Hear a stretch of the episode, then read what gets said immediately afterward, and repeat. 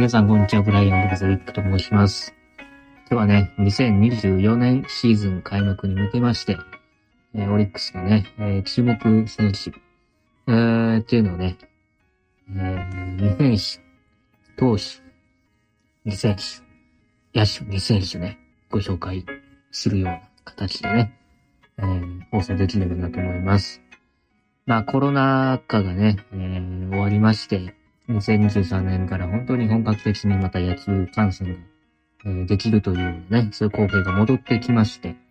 そして、えー私もね、いろんな球場に行った。で、特に力入れたの、自分の球場に行ってみようかということでね、某、あのー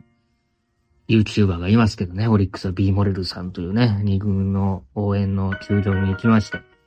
えー一人で応援歌を歌うというね、うんそういう結構再生数が伸びているね、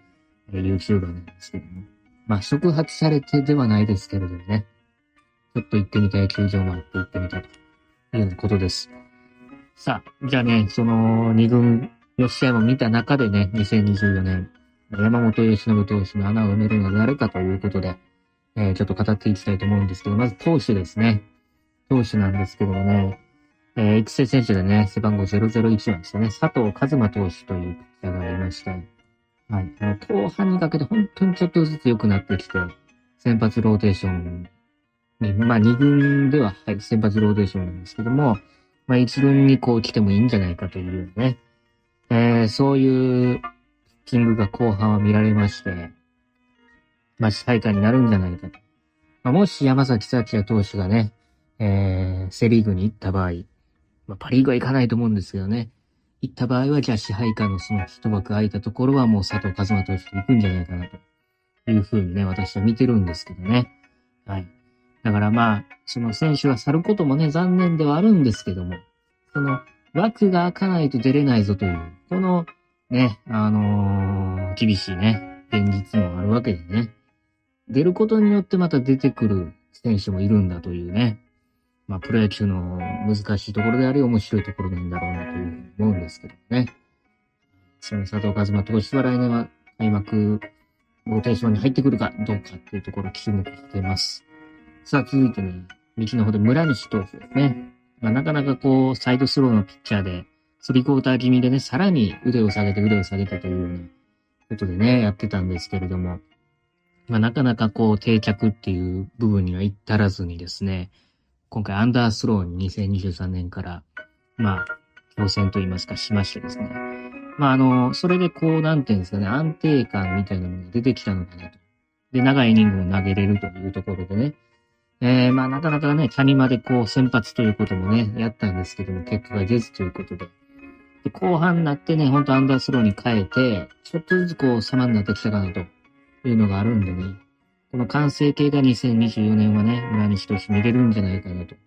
いうふうに思ってるのと、まあ仮に先発でなくてもね、中継ぎというところで、まあ剛速球派が多いオリックスの中継ぎ陣なんで、ちょっと目線を変えるという部分でね、村西投手を一枚挟みたいなという時にもね、うん重宝されるような選手なんじゃないかなと思うんでね、2024年は新たなこうブルペン陣が見れたらいいなというふうに思っています。さあ、続いて野手ですね。野手なんですけどね、これはね、内藤宝選手ですね。はい。えー、2年目に2024年はなりますけれども、まあ、主にサードをね、守るような選手ですが、まあ、見た目はね、おかわりくんみたいな感じなんですよね。ただ、一発屋っていうよりかはですね、まあ、こう、柔らかいバッティングがすごく魅力で、ね、広角に打ち分けれることができるというようなところが魅力なんですよね。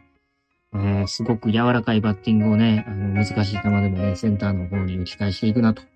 うん、体、見た目の割にこう器用なのかなというところを見れるんでね、えー、まあ、阪神の森下選手のね、広角打法も見れるんじゃないかなというふうにね、見てます。そして野手。えー、もう一人はね、杉沢隆選手ですね。外野手なんですけどもね、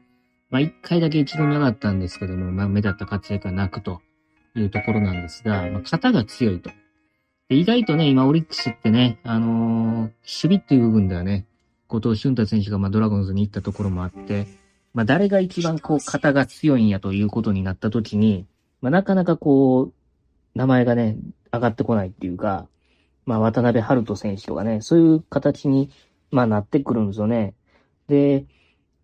じゃあ、渡辺春人選手がいいるのは知ってるけれども、その次って誰なんやということになった時にですね、まあ、ベテランの小田選手は、まあ、正確さはあるんですけども、まあ、絶対的な肩の強さって言われるとどうなのか。まあ、野口選手は内野手ですしね。そこを考えたときに、まあ、杉沢選手のようなね、肩の強い選手がいるとすごくね、ありがたいというか、ね、えー、望みがあるということなんですけども、実はフェニックスリーグではね、ショートを守ったこともあります。ということでね。で、スローイングなんか見てて、さばき方見てるとね、あのー、もともと内野もやってたことがあるというところでね、野口選手が送球してましたんで、これはもしかしてショートにまた戻るとかね、そういったこともあるのかなと。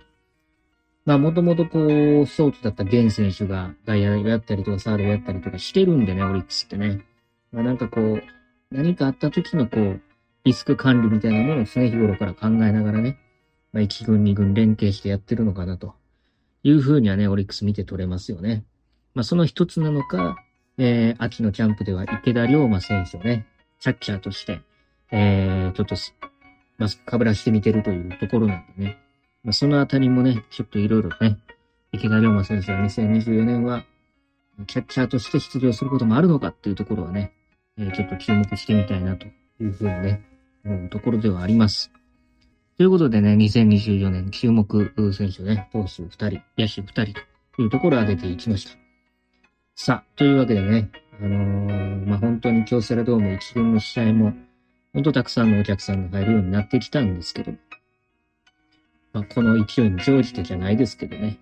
なんか2軍の方にも、2軍今まで見たことないという人はね、ぜひ、オリックスの2軍まあ、前島はね、300人収容人数なんで、平日は前島なんですけども、土日はね、結構ね、関西のいろんなところで、試合というのが開催されます。えー、堺であるとか、東大阪であるとか、富田林であるとか、豊中であるとか、えー、そういうところでね、試合はするんで、ぜひね、皆さんもね、あの足を運んで、見ましょうというか、ね、たら一緒に見ましょうというかね、うん。2024年のオリックスに期待しました。ブライアン・ボクスビックでした。ありがとうございました。